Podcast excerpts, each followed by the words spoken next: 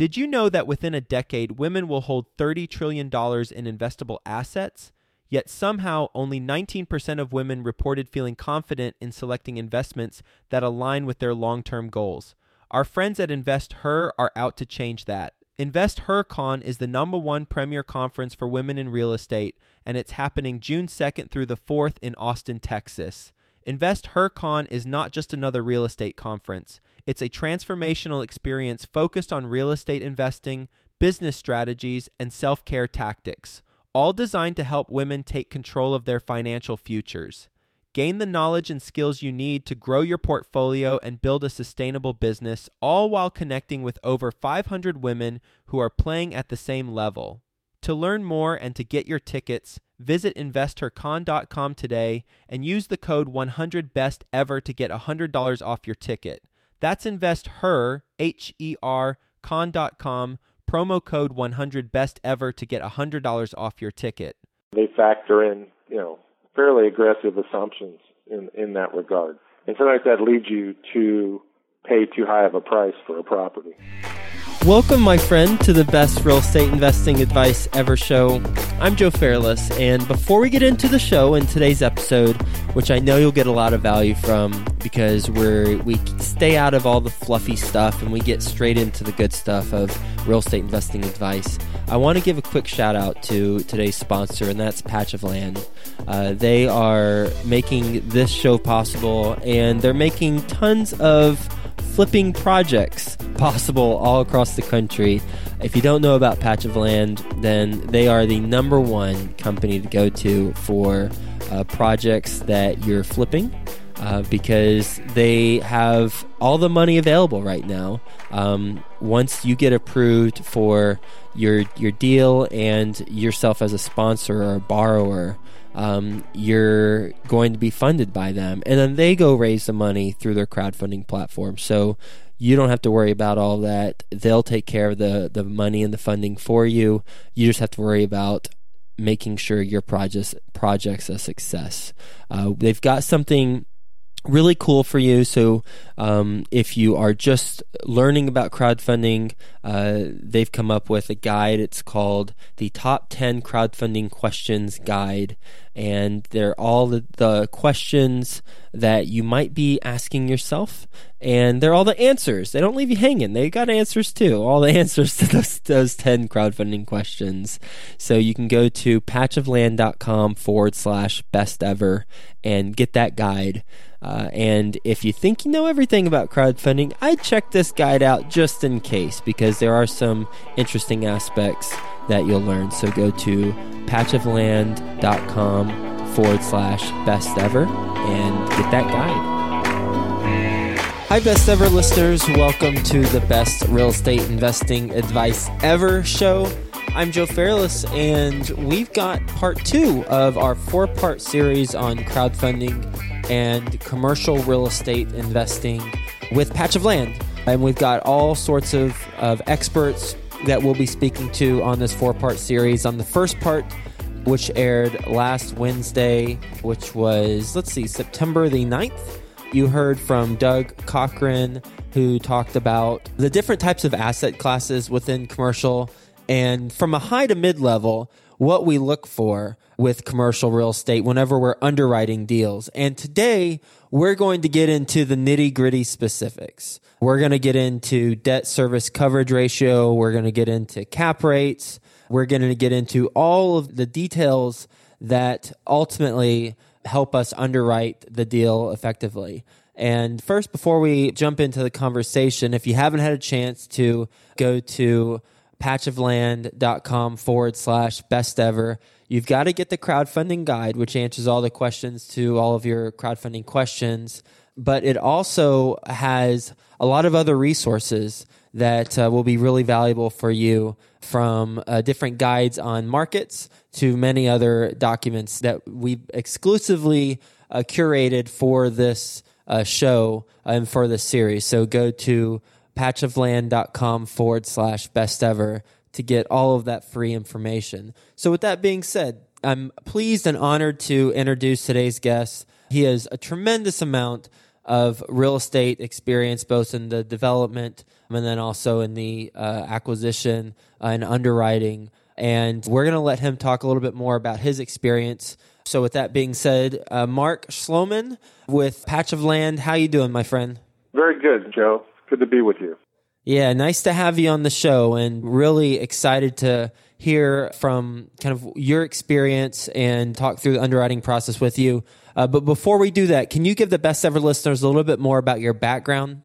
Sure. I've basically been in the commercial real estate field my entire career. I actually started off in public accounting with what was then called Ernst and Whinney in their real estate group and have after that worked for some of the larger real estate companies, a couple in Orange County, California, one being the Irvine Company. Then as I moved up to Los Angeles, I spent a significant amount of time with Westfield Corporation, which is the largest owner of shopping centers in the world, and then various other smaller real estate owner investors. And before embarking on this endeavor with Patch of Land, and I've spent you know a, good part of my career actually sourcing and negotiating loans from the borrower standpoint. So evaluating deals now from a lender standpoint is new for me, but it gives me an interesting perspective on what to look for. Oh yeah, yes, it's uh, great that's taking place, especially for us because we're going to kind of soak up the knowledge that you have both from your experience and also what you're doing now from that different perspective.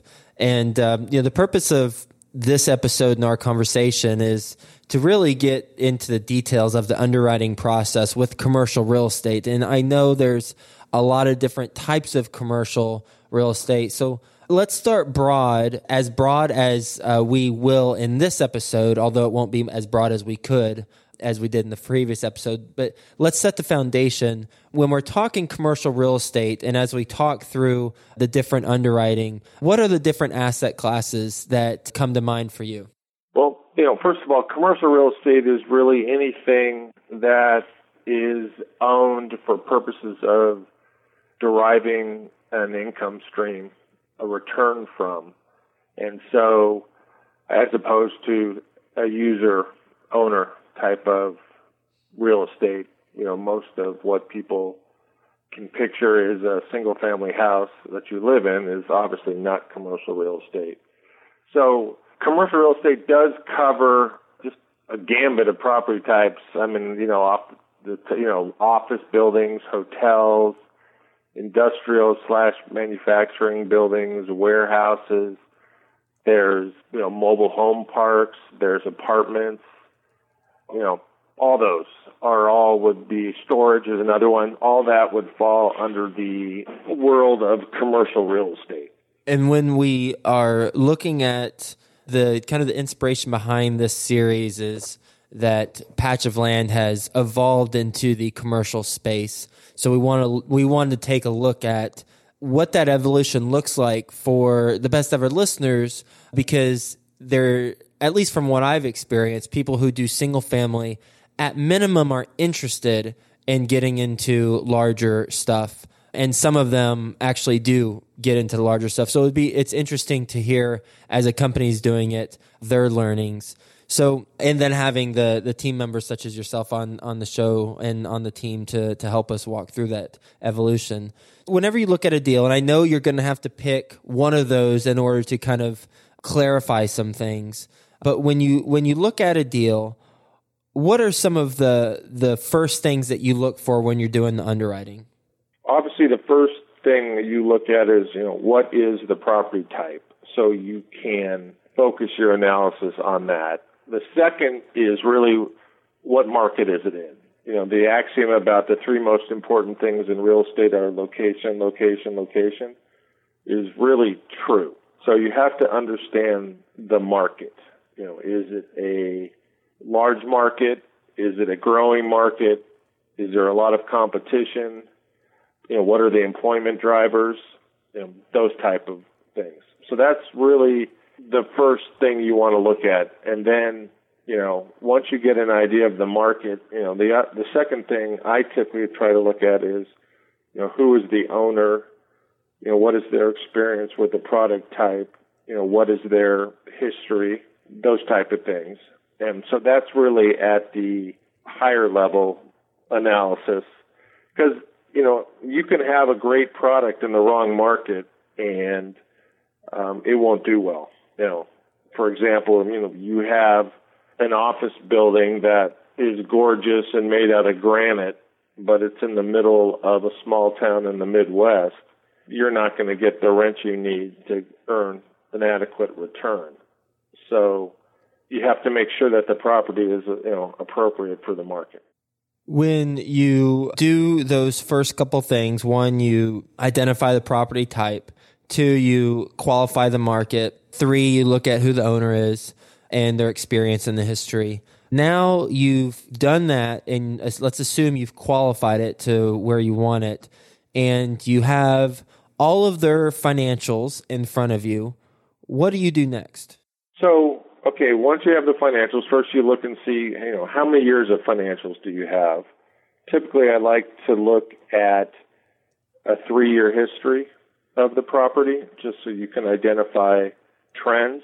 And then you look for outliers in terms of information where, where revenues particularly higher or lower in a given year or any of the expense items um, not consistent? Are certain items missing?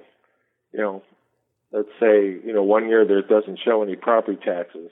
So what does that mean? Did they not pay the property taxes?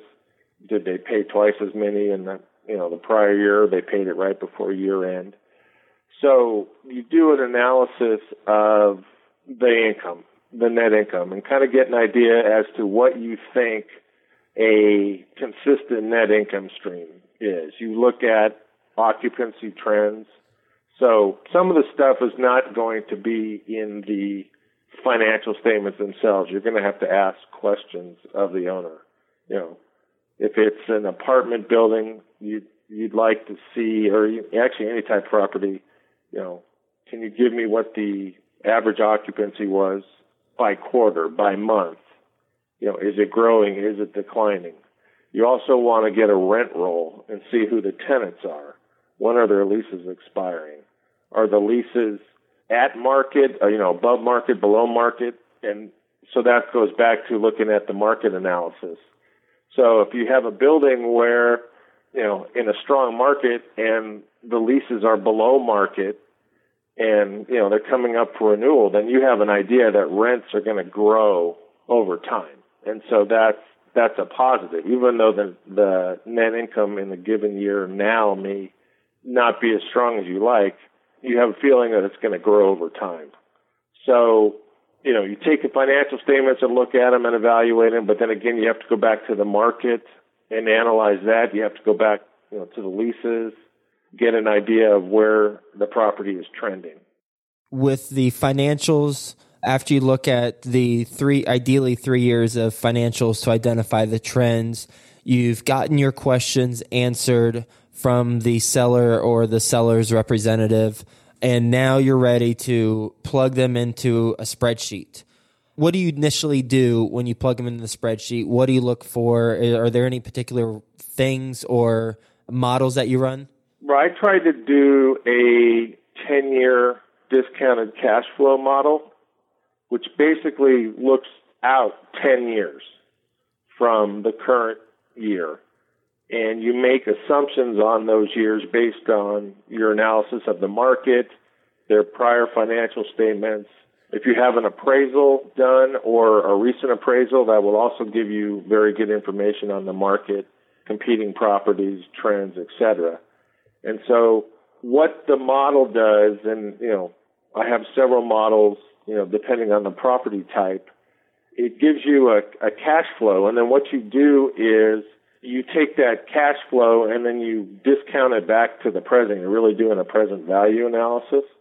And at the end of the 10th year, you also come up with a hypothetical sales value and then all that is discounted back to the present. And you come up with a value. And that gives you another valuation method um, which I like to use because you can make more assumptions than some of the more static valuation methods that are used in appraisals. And so with the discounted cash flow model, you come up with a value and you say, okay, the, you know, this is the value I come up with. And you can compare it to the ones that are used if you have appraisals, um, just to see if they're consistent. And if they're not consistent, you try to find out why. And if they are consistent, then you kind of have an idea that, you know, based on a certain set of assumptions, you believe the property is worth X. And then, you know, with patch of land, then you go look at, you know, how much are, are we loaning? What's the loan to value? That type of analysis. And then also you want to look at what the deal structure is on the loan and whether the property has an appropriate debt service coverage ratio. Oh, okay. Well, I was going to ask a follow up question, but I, you know what, I will, and then we're going to come to the debt service coverage ratio. How can someone learn the discounted cash flow model? Probably some references in on the web, and there's also a program that a lot of people use called Argus, which is a set program that will do discounted cash flow models for most property types. You know, somewhat expensive, and most you know larger real estate companies will own a copy of it. But it's really if you know how to do present value analysis on a stream of cash flows, then you really know how to do it already. The tricky part is really coming up with a set of assumptions to put into the model. You know, you have to talk about rent growth, expense growth, rollover rates, that type of stuff, which really just comes with experience in in learning, you know, properties. Because for an example, let's take the office building example. It's a hundred thousand square foot office building, and twenty thousand square feet of leases are expiring in year two. As part of your model, you need to make an assumption as to, you know, how long is it going to take to release that space and at what rate. So if you could say that 25% of those tenants are going to renew, and for the remaining 75%, it's going to take six months to lease that space. So obviously in year two, all things being equal, your rental income will probably be lower than it was in year one because your leases are rolling over. But then in year three, when that space is released now at, say, a higher rate, you'll have a higher level of income. So there's a whole slew of assumptions that need to be made to generate a net operating income for a particular year. And you mentioned the, the uh, debt service coverage ratio, uh, abbreviated DSCR. What is that and why is it relevant? Okay, the DSCR is basically you take your net operating income for a particular year. Usually the debt service coverage ratio looks at the prior 12 months net income and then you divide that by your debt service, which is basically your principal and interest payments for the next 12 months. And um, you come up with a ratio. So from a lending standpoint, you want to have more net operating income, which is a proxy for cash flow. It's not always the same because it doesn't include items that are capitalized on the balance sheet or accruals, but it's a proxy for net cash flow. So you want to have more than more cash flow generated than your debt service for the next 12 months. Typically, as a, a lender wants somewhere between 1.2 to 1.3, which means there's $130 of net operating income for every $100 of debt service. And so that cushion is what gives the lender comfort that if something goes amiss, that they'll still get their debt service paid. Does the cap rate factor into the analysis of all different property types? Well, interestingly, the cap rate is almost a derivation of the valuation. So a cap rate is calculated by um, taking a stabilized net operating income and dividing it by the purchase price or the valuation. So if a property is generating $100,000 of net operating income and you bought the property or it's valued at a million dollars, that property is said to have a 10% cap rate. So the cap rate is typically the result of determining the NOI and the and the purchase price. And so one thing about cap rates are a low cap rate doesn't necessarily mean that the property is more risky because you're paying a higher price per generate, you know, per unit of net operating income. Or a high cap rate doesn't necessarily mean you're getting a good deal. There's a lot of factors that go into cap rates, you know, including property type, the market, the general level of interest rates, which is, is very important in cap rates, you know, competition, that type of stuff. So when people look at properties and they'll say if you bought a property, you know, what what was your going in cap rate, which is basically, you know, what's the initial net operating income divided by the purchase price. And can you give an example of how a high cap rate doesn't mean it's a good deal? Well, let's say I am purchasing an office building in a tertiary market, which is really like a third tier market. So let's say it's in Washington State, in kind of you know outside of you know 100 miles outside of Seattle, and the building is half occupied, and so it's let's just say it's generating a hundred thousand dollars of net income, but that I brought I bought it for five hundred thousand dollars, and so I bought it at a twenty percent cap rate, which is an extraordinarily high rate, but you know the building could have issues, structural issues, or other problems, or that the market that the building is in is rapidly declining. And so in the next year, you know, half of those tenants move out and you can't release the building because of the market. And so all of a sudden your net operating income just got cut in half. So even at the same cap rate, if someone wanted to buy a building at the same cap rate, you've just lost half your investment.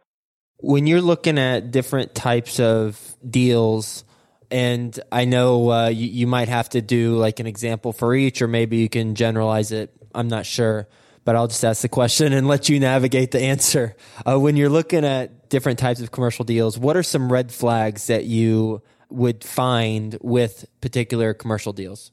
Well, again, one is a evaluation of the market and really finding out where, where the market is. So a market where that's experiencing a significant increase in vacancy, overall vacancy, you know, so the market, you know, in one year the general vacancy was 10%, the next year it's 15, the next year it's 20. That's a red flag. You know, what's going on with the market? You know, why do we think that this property is going to do better than the market? So that that's always a huge red flag. Another red flag I have is if there's an appraisal done, evaluating the appraisal versus what the owner is representing, what the value is, because if there's a significant difference, that could be a you know a red flag. Also, one another red flag I look at is are the property taxes current? A lot of times you you know and that's very easy to find because you can usually look that up on uh, the county assessor's website. Because not paying the property taxes are an indication that you know something's going on with the property or the owner. Also you know look on looking on websites for a property and t- looking to see if there's a you know a large number of complaints.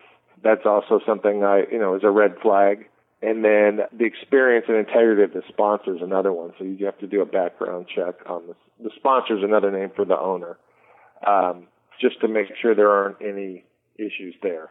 So those are some of the, the first red flags. And then, you know, as you get in deeper, you look at the financial statements and, you know, are items missing? Are there inconsistencies? That type of stuff.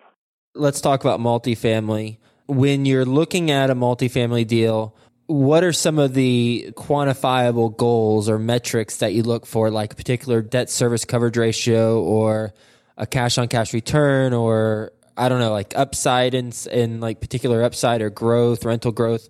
Are there, do you have any certain qualifiers that you use?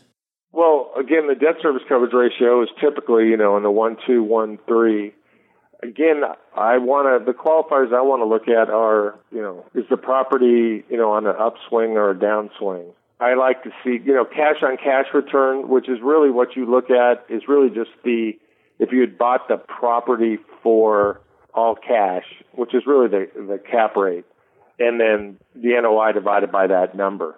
That again varies. Sometimes that really varies on by the owner. The cash on cash return is typically a owner metric and not a lender metric.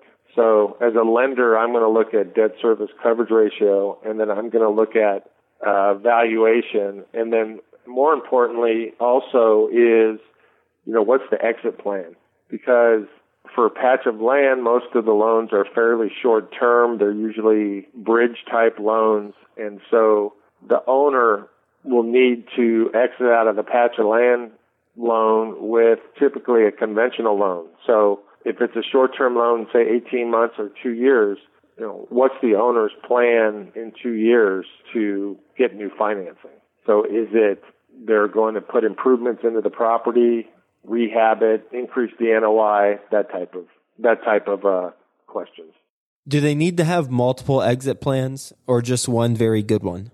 You know, typically more is better, but a lot of times there really is, you know, there usually is only uh, one. So again, the answer would be it depends. A credible plan is better than multiple pie in the sky plans.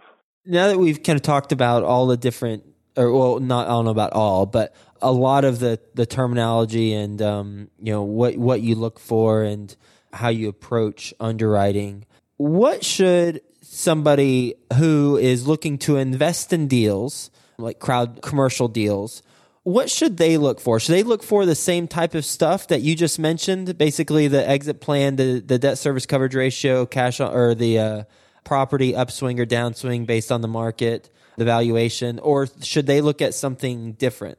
No, I think an investor that's investing in loans on a property is really looking at it from a lender standpoint. So I think that the uh, biggest two matrices are are really the loan to value, which is how much is being loaned relative to the value of the property.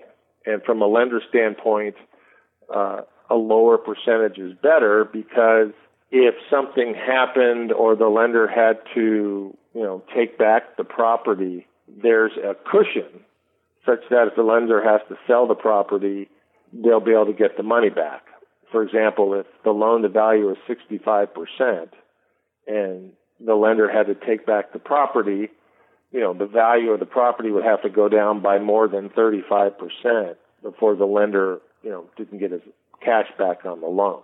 So that's a key metric. The other one is the debt service coverage ratio, which the higher number is better because again, how much cash is the property generating relative to the amount of debt service that is need to be paid. So the more cushion there, the better. And then, you know, the exit plan is always important, but that will, you know, that will have been vetted as part of the due diligence process. What would you say would be common mistakes either you made early on or you've seen people make whenever they're underwriting commercial deals? I think the the biggest mistake is probably um, you know, over aggressive rent growth type of assumptions. So if I'm, you know, if the market is, you know, we're having a certain amount of uh, rent, say in an office building again, and I'll just say it's, it's twelve dollars a foot, which is a dollar a month. Valuing a property based on a growth rate that is not achievable or you know sustainable just because maybe in the prior year the market was was hot doesn't mean it's going to be hot for a number of years. And then maybe being overly aggressive on you know the occupancy that you think a building is going to have. You know, forecasting a building to be 98% occupied over a 10 year period is probably too aggressive. So those are you know things that you look at as a developer, and I come from the owner side you know, developers are typically very entrepreneurial and optimistic guys, and they think they can always do better than the other guy. So they factor in, you know, fairly aggressive assumptions in in that regard. And sometimes that leads you to pay too high of a price for a property. Is there anything about the underwriting process? I know we we could spend maybe literally days uh, talking. Um, but eventually we'd have to go to sleep and eat some food and and and all those other things. Um, but from from the purpose for the purposes of this conversation, is there anything that we haven't talked about uh, that you think we should talk about uh, when in regards to underwriting? No, I think we've actually covered quite a bit, at least for a first pass. I mean, it's really one has to just you know learn about each property type because each property type has its own nuances. Another thing that I didn't mention but is always extremely important in underwriting is obtaining something called a uh, property condition report, which is a third party report that gives you really detailed analysis on the condition of the property because you don't want to buy or loan on a property that, you know, has deferred maintenance that could cause some significant capital uh, costs in the future. Say some things are not that readily apparent in terms of maybe a pipe issue, maybe the roof will need to get replaced within the next year or two. And so you have to make sure that that's accounted for in your analysis. And is that done after you have it under contract? Typically, that occurs if you're purchasing a property. You re- you require it typically of the current owner. You usually have it under contract, and that'll be one of the due diligence requirements. If you're a lender and you'll it'll be a closing requirement that a property condition report get done. Well, Mark, this has been a wonderfully informative and detailed conversation about commercial real estate and underwriting. Thank you so much for being on the show. I was taking a lot of notes, as I usually do, actually, always do. And uh, this was just really informative. I, I, love how you took us through the underwriting process from, you know, of, of course, we don't have time to go through all the details, but very beneficial that you took us through these steps, and they are first you identify what the property type is because every type has its own nuances, like you mentioned. What is the market that is in? It's all about location, location, location. Understand the market. Is it large? Is it growing? Is there a lot of competition? What are the employment drivers? Who is the owner? What's their experience? What's their history? And as you said, you can have a great product in the wrong market and it won't do well. Then looking at how many years of financials do you have? Ideally, you have three. And then you get to work with your magnifying glass and start identifying trends, looking for outliers. Some of them could be expense items not consistent, missing items, where revenues higher or lower during a given year, looking at occupancy trends, get a rent roll if it's multifamily, or perhaps other other properties that have rent rolls, and see when those leases are up, what's the average occupancy by quarter by month and then you do a, dis- a 10 year discounted cash flow model. If you don't know how to do it, then there's plenty of online resources for you to check out. You look at the 10 years and, and take the cash flow and discount it back to the present, and then you come up with the value. The tricky part is the assumptions that you have to use along the way, and that's where you mentioned comes with experience. And I imagine if you don't have the experience, for anyone looking to do it on their own, then just surround yourself with team members who are who know the market and have that experience and can help you run those models but then also don't have a vested interest in you closing or not because you'll want to you'll want to have an unbiased analysis for you to look at.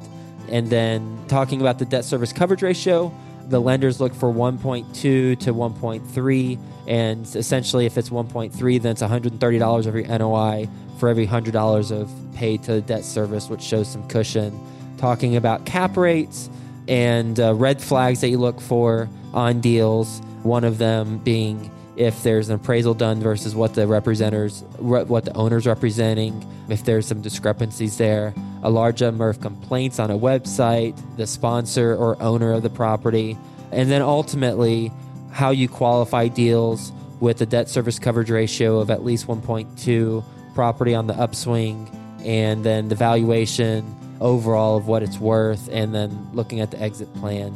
So this has been a, a, great conversation. Thank you so much for being on the show. And best ever listeners, if you haven't already, go check out patchofland.com forward slash best ever, and you'll receive many goodies that are free on the site from market analysis reports to the top 10 questions, uh, the top 10 answers to the top 10 crowdfunding questions. So go check that out. Mark, thanks so much. Is there anything you want to mention before we sign off? Uh, no, I think uh, we've covered. I just I really enjoyed being on with you. All right. Thanks a lot, Mark. I'll talk to you soon. Okay. Thank you.